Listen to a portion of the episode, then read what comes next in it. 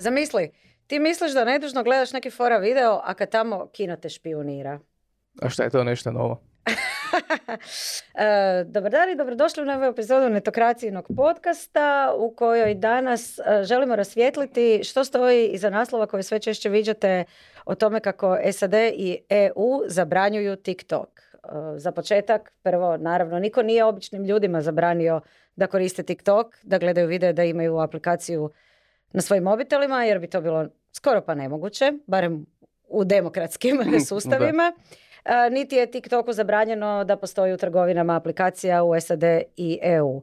Ono što jest zabranjeno, prvo u Americi, a odnedavno i u Europskoj uniji, je da zaposlenici koji rade u institucijama vlasti na svojim službenim mobitelima imaju instaliran TikTok. Na privatnim mobitelima još uvijek mogu imati instaliranu aplikaciju, ali u tom slučaju iz tog uređaja moraju brisati sve aplikacije poput maila, četa, ne znam, aplikacije za video sastanke koje koriste za posao. Prije nego što uh, moj kolega Marin i ja uh, otkrijemo o čemu se zapravo tu radi, uh, samo kratki podsjetnik, ako ne želite propustiti niti jednu epizodu netokracijnog podcasta, pretplatite se, označite zvonce na YouTube-u, audio verziju podcasta nađete na Apple podcastu, Spotify, Deezeru, wherever you get your podcasts. Uh, naravno, slobodno nas tamo ocijenite uh, i komentirajte. Ako se žurite, tražite točno određenu temu u opisu na YouTube-u, ćete naći time kodove na koje možete kliknuti i odmah pronaći taj dio. Hvala Infobipu koji nas je ugostio i hvala Doris koja nas snima. A sad, Marine, krenimo na zabranu TikToka ili ti lovna vještice? Ok. možda da, možda ne, budemo vidjeli. Znači, prvo, uh, ovo nije prvi put da se priča o zabrani TikToka i SAD i EU nisu uh, jedine zemlje koje su na uređajima državnih dužnosnika zabranile TikTok. Mm, uh, da, već, već se to dosta zarolalo i kod nas u Europi, pa su tako se tome polako pridružuju. Baš sam danas gledao Češka, Švedska, Finska, Estonija, Njemačka, a, od, a s preko oceana imamo onda još i Kanadu, pa čekaj evo i Indija, Tajvan, Pakistan, Afganistan. Da, s tim da u Indiji je potpuno zabranjeno korištenje TikToka. Znači mm nema ga uopće u trgovinama aplikacija, ne mogu ga koristiti ni obični građani i to je naravno bilo zbog političkog, odnosno vojnog sukoba na granici Indije i Kine i onda Indija rekla Mm, to je preveliki rizik, mogli bi nas špionirati. Da, i koliko sam vidio, Tajvan isto naginje tome, da. je kao pritišće ih FBI, barem su, barem su tako napisali. Oni isto imaju kompliciran odnos sa Kinom. Uh, zašto TikTok? Zašto TikTok? Um, pa osim toga što je ono jedna od najpopularnijih aplikacija na svijetu, ona navodno onda i uh, špionira uh, i kradu, mislim kradu, uz, da, kradu, uzimaju E, podatke koje onda idu nazad u središte gdje ono imaju, e, gdje ima središte ByteDance. Jel znaš? U Šangaju, nemam pojma. Beijing, ja mislim. Beijing, kako se kaže? Peking. Peking, isto boja koja sramota. Da, mislim, to je zapravo prva globalno poznata aplikacija kojoj je vlasnik, e, globalno poznata, globalno korištena aplikacija kojoj je vlasnik iz Kine, do sad su se kineske aplikacije uglavnom zadržavale nekako na njihovom tržištu i sad postaje ovaj problem, pitanje šta oni rade sa svim tim podacima koje skupljaju od svih tih korisnika i svih tih zemalja svijeta. E sad, nije ni TikTok tu baš bez putra na glavi, jer kapko je prelila čašu i ono što je dovelo do toga da se zabrani državnim dužnosnicima da imaju aplikaciju je jedna interna istraga koja je procurila u medije, koja je otkrila da su neki zaposlenici TikToka pristupali bazama podataka kako bi otkrili IP adrese nekih američkih novinara, a te IP adrese, odnosno njihovu lokaciju, su htjeli otkriti kako bi ustanovili jesu li ti novinari bili blizu nekih zaposlenika TikToka. Ja pretpostavljam da su ti novinari objavili neke priče u kojima su navodili izvore iz TikToka koje nisu imenovali i sad je neko tamo išao kopat da vidi gdje su oni bili i s kim su razgovarali i naravno da su američke vlasti zbrojile dva i dva i rekli samo malo ako su proučavali lokacije novinara, onda će sigurno proučavati lokacije i nekih tamo zaposlenika u američkoj uh, državnoj upravi i naredili su im da deinstaliraju TikTok sa službenih mobitela. E, naravno iz TikToka su rekli da je to izolirani incident koji Uh, su samo se odnosi na nekolicinu zaposlenika, to nije njihova interna politika, nije im naredio nitko od nadređenih i to su odmetnuti zaposlenici koji su narušili povjerenje koje TikTok godinama nastoji graditi kod američke javnosti i kod američke vlasti. Međutim, od, od, od onda se samo zakotrljalo. Da, ali to nije prvi put onda da je da, e, da se u SAD-u priča o zabrani TikToka. Oh, da. Naravno, to, to je ta priča e, počela još kada je Donald Trump bio na vlasti i onda je on donio izvršnu uredbu kojom je zabranio aplika kineske aplikacije općenito, jel, su općenito kineske aplikacije da se mogu skinuti u SAD-u. koliko se sjećam, tad pratila sam to ovaj, tad. On je donio izvršnu uredbu, daju mi neki ultimatum da prenesu vlasništvo nad svojim američkim poslovanjem na neku drugu tvrtku, jer ako je tvrtka u kineskom vlasništvu, onda će im zabraniti. Tad se pričalo o nekom ono Microsoftovom preuzimanju američkog poslovanja uh, TikToka. Uh, također bilo je naravno pitanje i može li američki predsjednik bilo kojoj privatnoj kompaniji narediti šta će raditi sa svojim poslovanjem. I s druge strane, može li američki predsjednik, odnosno neki političar, narediti tvrtkama kao što su Google i Apple da one u svojim trgovinama aplikacija imaju ili nemaju određenu aplikaciju. Mislim, pogotovo u, u carstvu kapitalizma kao što je Amerika, gdje ne daj Bože da se država petlja u poslovanje. I na kraju to je bilo, ovaj, tresla se brda, rodio se miš, ništa se nije dogodilo. Isto se pisalo kao i sada da će se Amerika zabranjuje TikTok. Na kraju eh, je američko poslovanje TikToka jest odvojeno u posebnu tvrtku zato što koliko ovaj, uh, Amerikanci pričaju o zabrani TikToka, toliko isto tako ByteDance, odnosno TikTok pričaju o tome da će napraviti sve samo da ostanu na tom tržištu.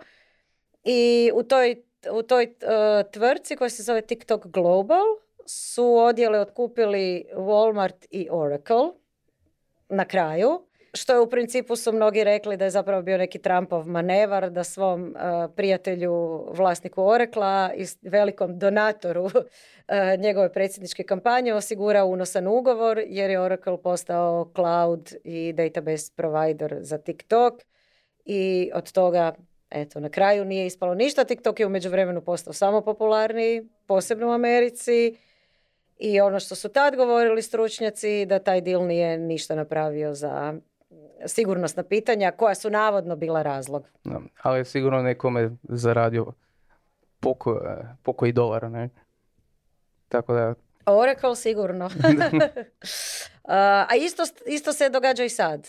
Isto neki političari republikanci, čini mi se, predlažu, ovaj, su počeli gurat zakon koji bi pojednostavljeno američkim vlastima dopustio da zabrani neku tehnologiju, odnosno tehnološki proizvod, samo zato što je u kineskom vlasništvu i ne samo da su, nisu samo republikanci, nego su dobili neke demokrate na uh, svoju stranu, Pri, a nema puno toga oko čega se demokrati i republikanci slažu. I tu se sad spominje hladni rat, Kina je neprijatelj u rangu Sovjetskog saveza, moramo štititi svoje građane, moramo štititi svoje podatke, uh, oni nas špioniraju. A što me podsjetilo, uh, s druge strane, ne znam, se sjećaš kad smo pratili prije godinu dana, uh, sve one tužbe koje su bile o, o, o tome kako američke tvrtke krše GDPR i u principu kako su podaci građana EU u opasnosti ako se spremaju u američkim da, da, data da, centrima. I tad su naravno sve američke firme rekle e, to je blokiranje fair tržišta, slobodni protok informacija, cijela digitalna ekonomija se da, zasniva. mi nismo ništa krivi. E, a sad je, e, ne možete, ne možete vi ovaj, podatke naših građana spremati u Kini. Da. Ali mi podatke od EU građana možemo spremati u Americi. Jer kao, Savršeno. tad je bilo da, zašto je problem da se čuvaju podaci? Zato što kad bi američke tajne službe došle sa nalogom nekoj firmi i rekle postoji ovaj, sigurnosna ugroza, dajte nam podatke prema američkim zakonima, oni te podatke moraju dati. Da. I onda je bilo ok, uh, spremajte podatke u građana u data centrima u Europskoj uniji, što je naravno američkim firmama skupo. Ne žele i ah, to je ugrožavanje slobodnog protoka informacija. I onda dogovor se uvijek na kraju neki uh, postigne. Pa mislim da uh, još uvijek treba, kao dogovaraju se da se donese neki akt. mm A šta se u međuvremenu događa, to uh, nije toliko više bitno. Onda. A u međuvremenu svi rade u nekoj sivoj zoni. Da, ja, i, i pretpostavljam to svakako onda iskorištava do maksimuma dok ide, ide. Da. Dok ne dođe neka jača regulativa. Iako, evo, ja, kad spomeneš jaču regulativu, Huawei nije bio te sreće. O, da. Znamo što se njima dogodilo. Njih je isto Trump stavio na, na popis kompanija koje ne smiju poslovati s američkim tvrtkama, što je onda dovelo do toga da nisu mogli raditi sa Googleom i uh, koristiti Android operativni sustav i njihov Play Store. I evo, ta zabrana je još uvijek na snazi. Huawei je morao razviti svoj operativni sustav, svoju trgovinu aplikacija, što ih je prilično unazadilo. Ta zabrana je još na snazi, dok ono, onu smiješnu uredbu koja se odnosila na Bidens i na TikTok uh, je Bidenova administracija poništila. Da. Ok. A u Europi? E, Europa je već um, ha, kako to obično ide, što napravi Amerika, onda mi, europljani, to slijedimo. Pa tako da prije nekih već jedan, dva, Europska komisija i Europsko vijeće donijelo odluku kako svi zaposlenici Europske unije, znači što je zapravo Europska komisija, Europsko vijeće i druga bilo kakva tijela od Europske unije, moraju svi izbrisati TikTok sa svojih službenih telefona. E, a ta odluka stupa na snagu 20. ožujka. I onda meni bilo zanimljivo, bila jako zanimljiva izjava od e, Pedra Lopeza de Pabla, koji je inače glasnogovornik Europske pučke stranke, što je stranka desnog centra. I on, je, on kaže kako njegova stranka nema nikakvu namjeru brisati TikTok profil, što zapravo nije ni čudno, jer oni imaju tamo preko 50 tisuća pratitelja, jer zašto bi se odrekli tolike 50 tisuća? 50 tisuća pratitelja, jer zašto bi se odrekli tolike baze da. ljudi. A dok njihova opozicija na ljevoj strani, progresivni savez socijalista i demokrata ima samo 6 tisuća. Dobro, ali sve jedno zanimljivo da su jedni i drugi prisutni na TikToku. Da, ha, treba širiti svoje ideje, ne? I onda uh, gospodin Pedro je rekao, mislim da je apsurdno, mislim da je apsurdno da najveću na, mislim da je apsurdno napustiti najveću rastuću društvenu mrežu u Europi, čak i ako je Kinezi koriste za špioniranje. Da, mislim da je gospodin e, De Pablo izrazio sentiment svih nas običnih građana i korisnika TikToka, pa čak i da me špioniraju. A neka nose, šta, šta će biti? I onda smo razmišljali, jel znamo nekoga kog bi mogli pitati u Briselu što on misli o tome i još da je pritom TikToker, i naravno, našli smo našu savršenu sugovornicu, a to je Nina Skočak, znači tiktokerica i ona je još communication officer u SAPEI. I bitno naglasiti kako onda sama SAPEA je nezavisno savjetodavno tijelo Europske, Europske komisije, što znači da ona, što znači da se zabrana ne odnosi direktno na nju, ali smo je onda zato pitali, uh, misli li ona, je ova zabrana ima neku osnovu. Uglavnom, samo da za početak napomenem, ja ne radim direktno za Europsku komisiju, ja radim za jedno vanjsko nezavisno savjetodavno tijelo Europske komisije. Mi jesmo financirani od strane komisije, ali nismo dio komisije, tako da se sve te zabrane unutar same institucije ne odnose na mene. tako da definitivno ja nastavljam koristiti TikTok Definitivno zabranjivanje TikToka u europskim institucijama ima određenu osnovu. Um, ti cyber timovi u Europskom parlamentu, Europskoj komisiji navodno već dugo rade na tome i već dugo propitkuju uh, samu aplikaciju i navodno postoje neke ozbiljne, ozbiljne sumnje u te sigurnosne propuste, odnosno da se našim podacima s TikToka na neki način odnosno da ih se koristi u svrhe u kojih se ne bi trebalo koristiti. mislim da to nije samo lovna vještica, da je to nekakav problem koji imaju i druge aplikacije, naravno ne samo TikTok, ali navodno je TikTok u tome uistinu prevršio, prevršio određene mjere i ne samo da dovodi u pitanje tu neku političku sigurnost, sigurnost tih političkih podataka unutar institucija, već dovodi ozbiljno pitanje što se radi sa našim privatnim podacima. Onda Nina je još i pričala sa svojim kolegama koji rade u Europskoj, u Europskoj komisiji na ovoj zabrani, pa nam je ona još malo tu detaljnije objasnila što to komisija sprema. Ali zanimljivo je to da Nina je primijetila kako se još nešto tu događa i sa konzultatskim tvrtkama, točnije tvrtkama koje daju PR savjete.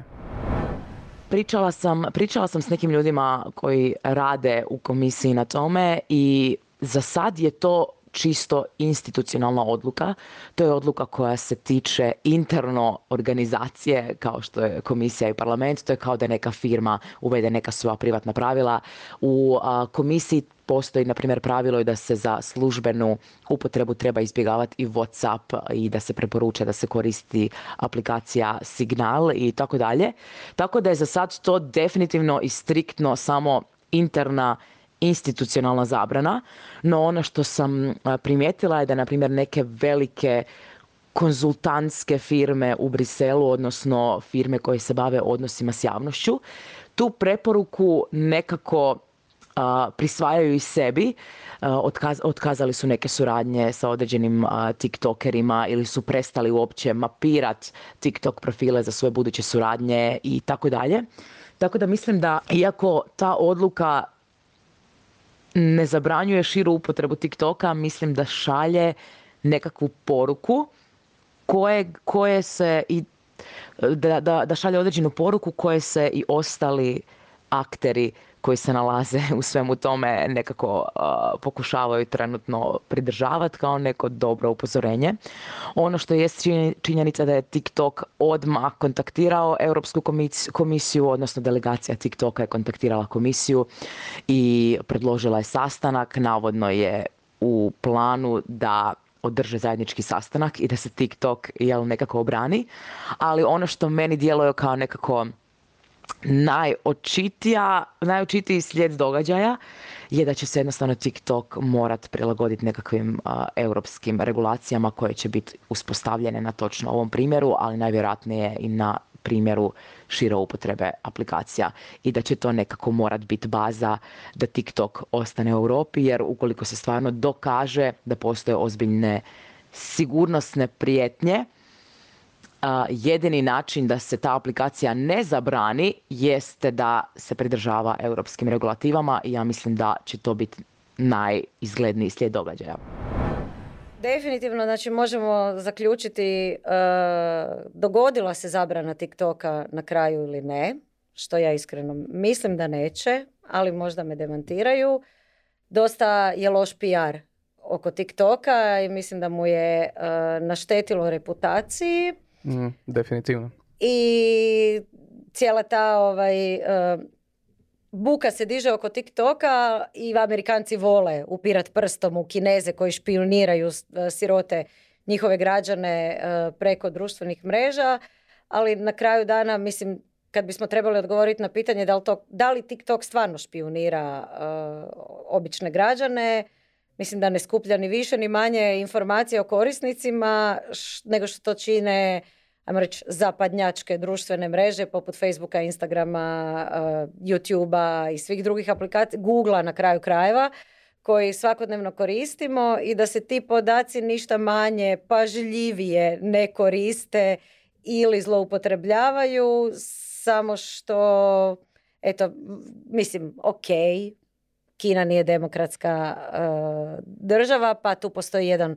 poseban oprez i sve tvrtke koje posluju u Kini na kraju krajeva posluju pod nekom čizmom e, režima, ali s druge strane vidjeli, viđali smo zadnjih godina šta se događalo sa Facebookom i koliko je on utjecao kao jedna benigna društvena mreža na ko, kojoj dijelimo uh, statuse i slike sa svojim prijateljima i, i, i poznanicima i rodbinom, na kraju je utjecao na rezultate Brexita, na američke izbore, na demokracije i režime i političke stvari koje gdje u svijetu. Ne znam što ti misliš. Pa tu se definitivno slažem da ne, kra, ne uzima ni nešto više, nešto više podataka nego što i naše zapadnjačke aplikacije. Meni je zapravo smiješno da nije tu problem znači uzima samo, uz, samo uzimanje podataka, već i, sa, i špioniranje, nego e, ko dobiva naravno onda te podatke, jer da, ide, da to ide u Americi, sve super, to smo već davno zapravo i pristali, ali sad kad ide Kini, to onda ne valja. E, zbog ovog trenda Kina će malo dobiti taste of its own medicine jer, jer određene zapadne stranice, aplikacije, platforme koje jesu tamo zadovoljene, koje jesu tamo dozvoljene, morale su zadovoljiti onda vrlo stroge kineske regulative. To se još i naziva veliki vatreni zid Kine. A naravno cilj tih regulacija je suzbiti, zapravo regulirati i cenzurirati protok informacija i čuvati samo unutrašnje, unutrašnje tržište. Tako da tamo se onda, oni nikad neće vidjeti e, da se govori o prosvjedima na Tiananmenskom trgu, koje je bilo jel, 89. kraj 80. koji je ujedno odnio neke ljudske žrtve. I onda tako da samo onda pitanje koliko će država e, ovaj trend obuhvatiti i koliko će on biti ozbiljno shvaćen. Pa koliko će biti ozbiljno shvaćen, ja mislim da tu postoje dva interesa, to su, ajmo reći, nekakav politički i poslovni i da ovaj poslovni interes je isto jako važan, možda skoro jednako važan kao politički. E, da s jedne strane e, TikTok, odnosno globalno, znači Biden se jako, jako puno radio i nije slučajno da je TikTok prva Eh, kineska aplikacija koja je postala globalno popularna. Oni su toliko uložili u to i novaca, i posla, i znanja, i truda, i zaposlenika i svega.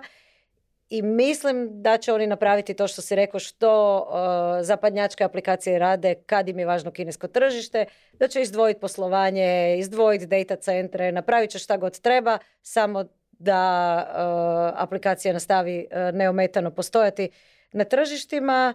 A s druge strane, kad, kad, kad spominjem taj poslovni faktor, o čemu uopće nisam razmišljala, to je to koliko ljudi, institucija, tvrtki bi se trebalo odreći svoje prisutnosti na TikToku, koj, u koji su uložili puno i od koje vjerojatno puno dobivaju, kao ovi španjoli, su španjolski desničari.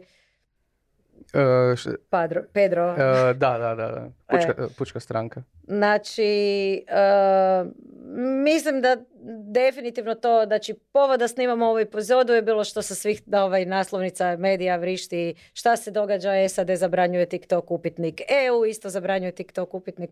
Mislim da niko neće zabraniti TikTok. Uh, niti ovaj mjesec, niti sljedećih par mjeseci slijedi puno skupljanja političkih bodova uh, i u SAD i u Europi na tobožnjoj borbi protiv zlog kineskog TikToka Istovremeno TikToku mislim slijedi e, puno lobiranja, podmazivanja nekih kotačića, administracije što u Washingtonu, što u Briselu da bi nastavili e, poslovati. Na kraju krajeva ovaj, briga za neku privatnost građana će tu biti na dnu ljestvice. I našla sam, uh, našla, naišla sam na jednu analizu koja kaže da je to sve security theater i s druge strane kad sam čitala tu analizu, prvo što mi je palo na pamet, možda je to neki ovaj, ono TikTokov spin, možda je to neki njihov uh, PR, uh, ali onda kaže da zapravo uh, u SAD-u ne trebaju takav security theater koji se povremeno dogodi oko ove ili one aplikacije, nego im treba sveobuhvatni zakon koji će se odnositi na zaštitu privatnosti i na zaštitu osobnih podataka, poput jeli, našeg GDPR-a europskog, što god mislili o njemu. Jer, mislim, u SAD je doista divlji zapad, to podaci se skupljaju, prodaju, preprodaju uh, i to je sve dozvoljeno. To ništa nije izvan zakona. Mislim, postoji sad tu neke ovaj, inicijative, tipa Apple je ograničio skupljanje kukija treće strane u Safariju još prije koju godinu, Google najavljuje u Chromu sada, Facebook isto više ne može targetirati, skupljati baš uh, o ljudima šta god hoće. Ali eto, nisam sigurna da će u SAD zaživjeti nešto poput GDPR-a, bar ne tako skoro. Mm, to definitivno. Tako da ono, rekao bi, kako se svijet prilagodio GDPR-u, svijet će se vjerojatno i prilagođavati ovom novom aktu umjetnoj inteligencije Europske unije koji nam slijedi. Tako da, ko je ByteDance da kaže, na primjer, Europskoj uniji, e pa neću, ja ću uzimati sve podatke koje ja želim, pustite vi mene lijepo na miru. Ali je, to bit će tu malo. A bit će natezanja definitivno. da, eto, nadam se da smo pomogli ovaj, rasvijetliti, barem malo objasniti, dati pozadinu uh, tih uh, pomalo senzacionalističkih napisa o tome kako Amerika zabranjuje TikTok. Mislim, istina je, ograničili u jednom... U jednom dijelu jesu, ali ne na onom najznačajnijem koji bih mogao pogoditi tržišno. Ne? Uh, I da smo ovaj, uh, dali malo dublju sliku. Ne znam, uh, što vi mislite, hoće li se ikad... Možda, možda smo u krivu, možda se zabrani TikTok, nemam pojma. A bilo bi zabavno, kao ajde, da vidimo šta će biti. Mislim, nekima ne bi bilo zabavno, pogotovo oni koji žive od TikToka i slično, mm, ali eto. Eto, svakako nam recite u komentarima da jel koristite TikTok, uh, mislite li da će doći do zabrane, uh, jel ga uopće smatrate sigurnosnom prijetnjom? Mislim, ja znam ljude koji misle da je to, ono, da je TikTok đavolji izum. Tako ja još nisam upoznao. Okay. Uh, dobro, ti se bavi cyber sigurnošću. Eto.